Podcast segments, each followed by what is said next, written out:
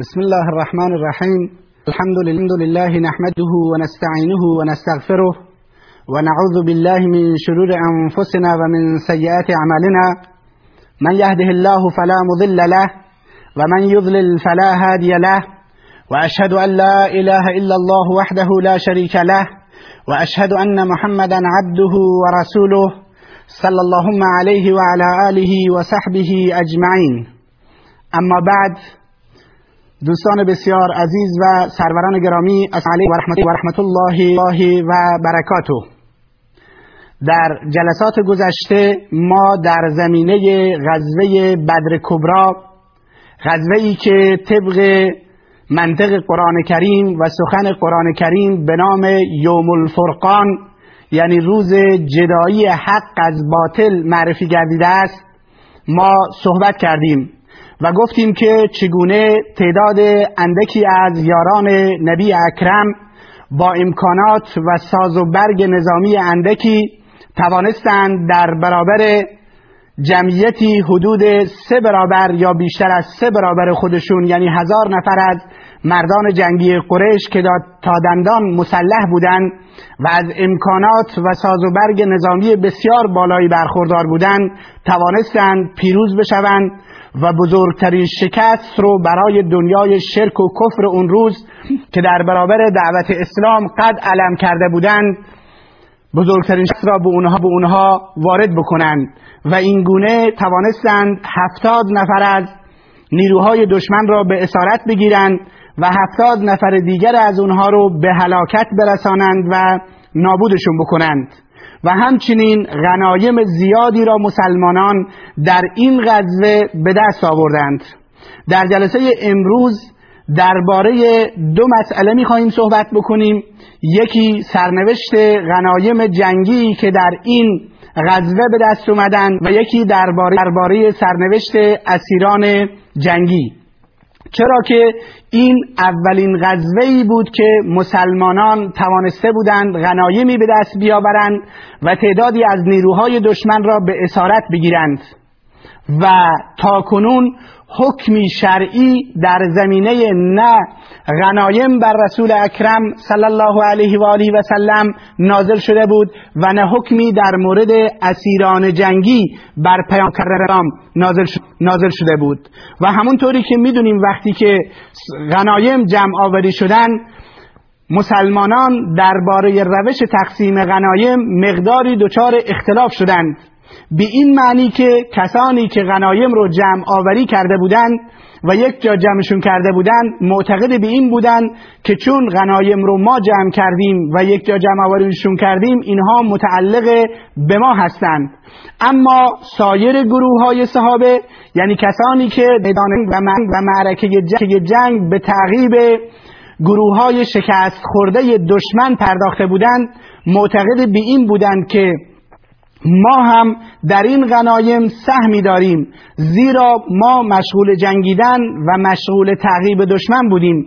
و آنانی هم که در کنار شخص رسول خدا صلی الله علیه و آله و سلم به حفاظت و نگهبانی و حمایت پیامبر پرداخته بودند هم معتقد به این بودند که ما سهمی, سهمی داریم.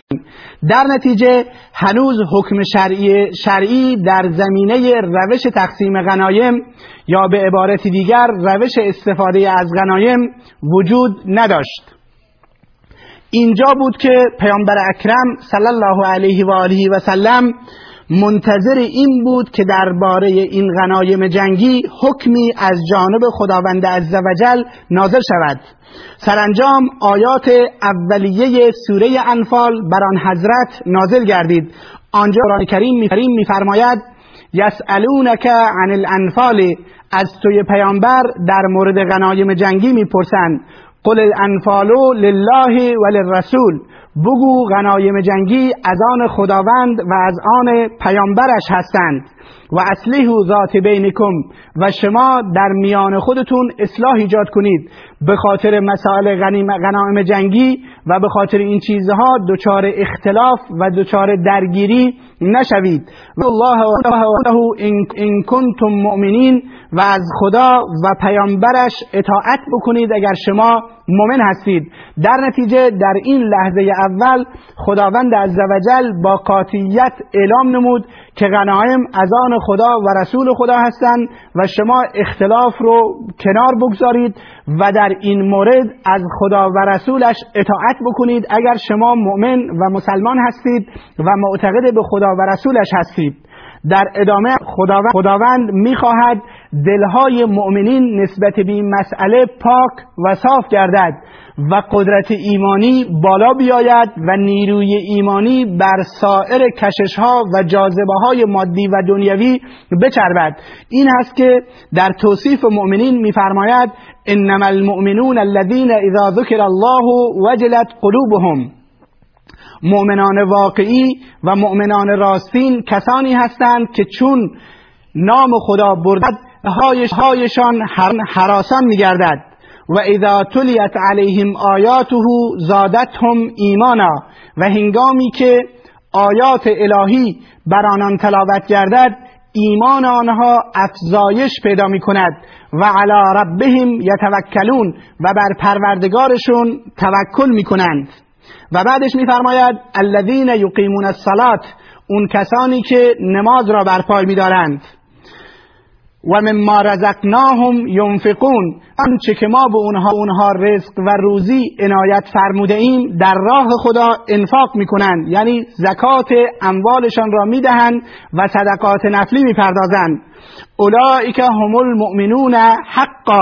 اینها آن مؤمنان حقیقی و راستین هستند.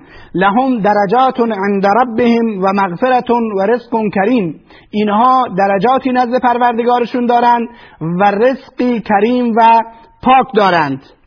اینکه خداوند عز وجل این آیات رو نازل فرمود و اعلام کرد که غنایم در اختیار خدا و رسول خدا هستند و شما باید به مسائل ایمانی بیشتر رو بیاورید و دل صحابه نسبت به این مسئله پاک و صاف گردید و دیگه کشش مادی در دلهایشون باقی نمان بر اساس این دستوری که خداوند عزوجل داد و فرمود شما در هر حالت از خدا و رسولش اطاعت کنید. بعد از اون خداوند عزوجل فرمود در آیه دیگر انما غنمتم من شیء فان لله خمسه وللرسول ولذي القربى والیتامى والمساکین وابن السبیل. بدانید آن چیزهایی را که شما به غنیمت گرفته اید خمسشون یعنی یک پنجم اموال غنیمت که بحث درباره اموال غنیمت هست از آن خدا و رسول خدا و خیشاوندان رسول خدا و, و یتیمان و مسکینان و مسافران است. و چهار پنجمش رو داد قرآن قرآن که در میان مجاهدینی که در غزه شرکت کرده بودند تقسیم شود. اینگونه مسئله غنایم جنگی که باعث بگو مگوهایی در میان صحابه و یاران رسول اکرم بعد از به پایان رسیدن غزوه بدر گردید منتهی شد و حکمش مشخص و معلوم شد که چهار پنجمش برای در میان مجاهدین تقسیم می شود و یک پنجم اختیار بر اکرم صلی الله علیه و آله و سلم قرار می گیرد که باز هم رسول خدا از این یک پنجمی که در اختیارش هست به خیشاوندانی که به اونها زکات جایز نیست و همچنین یتیمان و افراد فقیر و مسکین و مسافرانی که در راه موندن به اونها برمیگردد. و اینگونه تقسیم مسئله تکلیف غنایم جنگی برای رسول اکرم صلی الله علیه و آله و سلم و مسلمانان مشخص شد و مسلمانان هم در در خدا و دستور پیامبر اکرم صلی الله علیه و آله و سلم سر تسلیم فرود آوردند.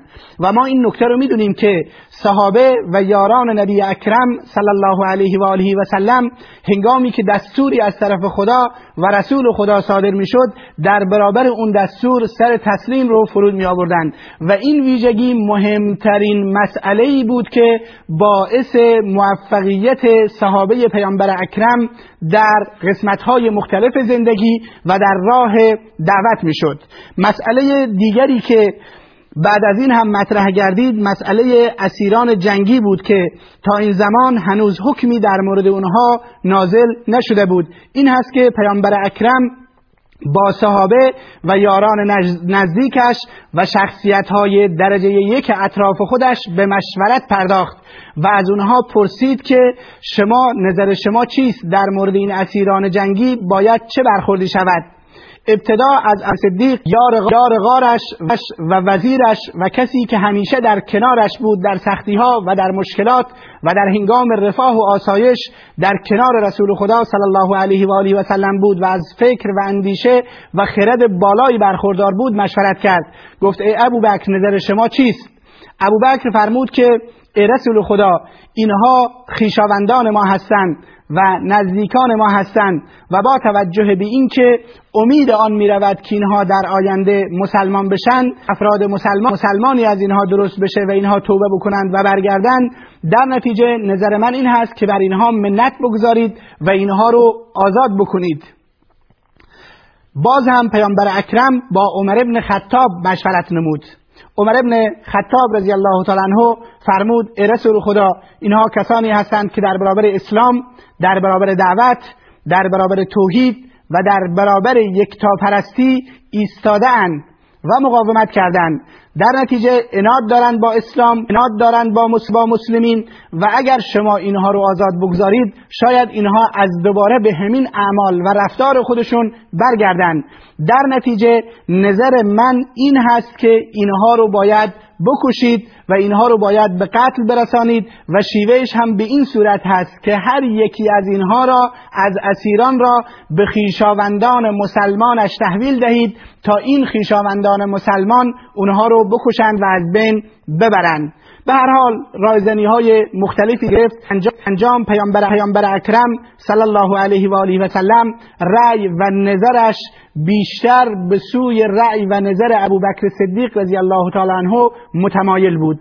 از آنجایی که پیامبر پیامبر شفقت و پیامبر رحمت و پیامبر مهربانی بود در جایی که برایش اجازه وجود داشت و حکم شرعی تا اون زمان در این زمینه نازل نشده بود به سوی اون چیزی پیامبر تمایل داشتند که در شفقت و مهربانی هست و سهولتی مردم وجود دارد دارد با توجه به اینکه حکم شرعی و آیه‌ای و وحی در این زمینه بر نبی اکرم صلی الله علیه و آله و سلم نازل نشده بود.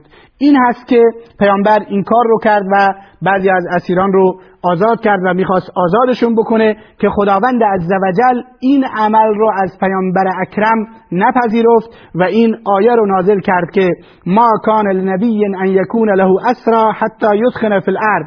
تريدون عرض الدنیا والله يريد الاخر والعزیز عزیز حکیم. لولا کتاب من الله سبق لمسکم فیما اخذتم عذاب عظیم.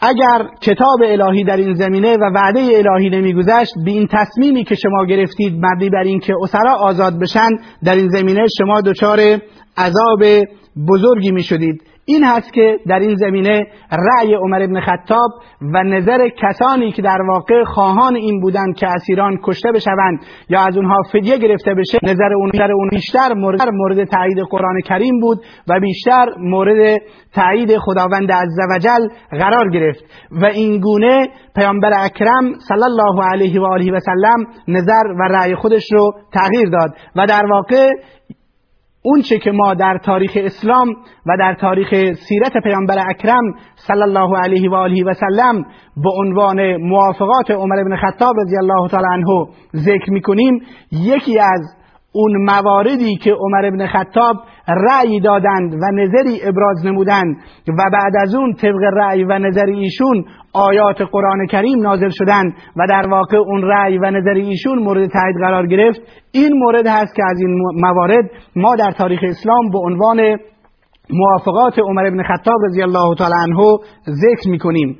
در نتیجه این هست که بعد از اون پیامبر اکرم صلی الله علیه و آله و سلم تصمیم گرفت که از این اسیران در واقع فدیه و این اسیران با فدیه گرفتن آزاد بشوند.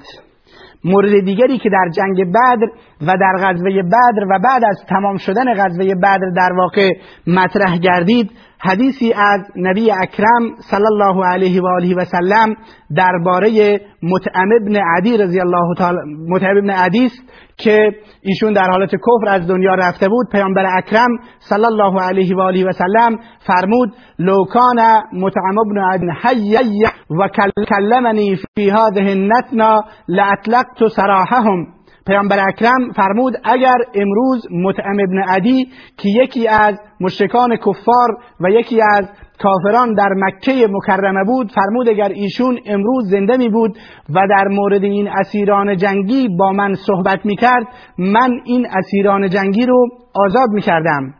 این وفای پیامبر اکرم صلی الله علیه و آله و سلم رو نسبت به افراد میرساند. این که این کافر کافر باشند.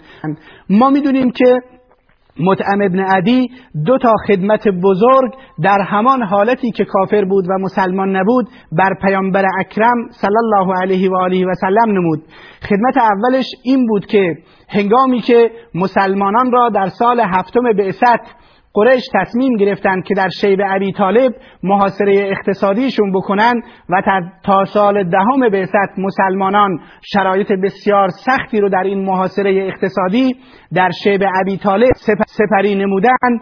این متعم ابن عدی یکی از اون کسانی بود که تصمیم گرفت که این عهدنامه و این پیمان جائرانه و ظالمانه ای را که قریش بسته بودند و فرزندان ابو طالب و عبدالمطلب و مسلمانان در شیب علی طالب رنج می بردند از گرسنگی و تشنگی و دچار مشکل شدید شده بودند تا جایی که پوست حیوانات و برگ درختان رو در اونجا میخوردن. متعم یکی عدالتان و آزادی خواهانی بود که اقدام کرد و گفت انصاف وجود ندارد که ما در شهر مکه از امکانات برخوردار باشیم و فرزندان ما زندگی خوبی داشته باشند و در عوض فرزندان عبدالمطلب دچار مشکل بشوند. در نتیجه اون پیمان رو پاره کرد و پیامبر اکرم و مسلمانان تونستند از این محاصره اقتصادی نجات پیدا بکنند.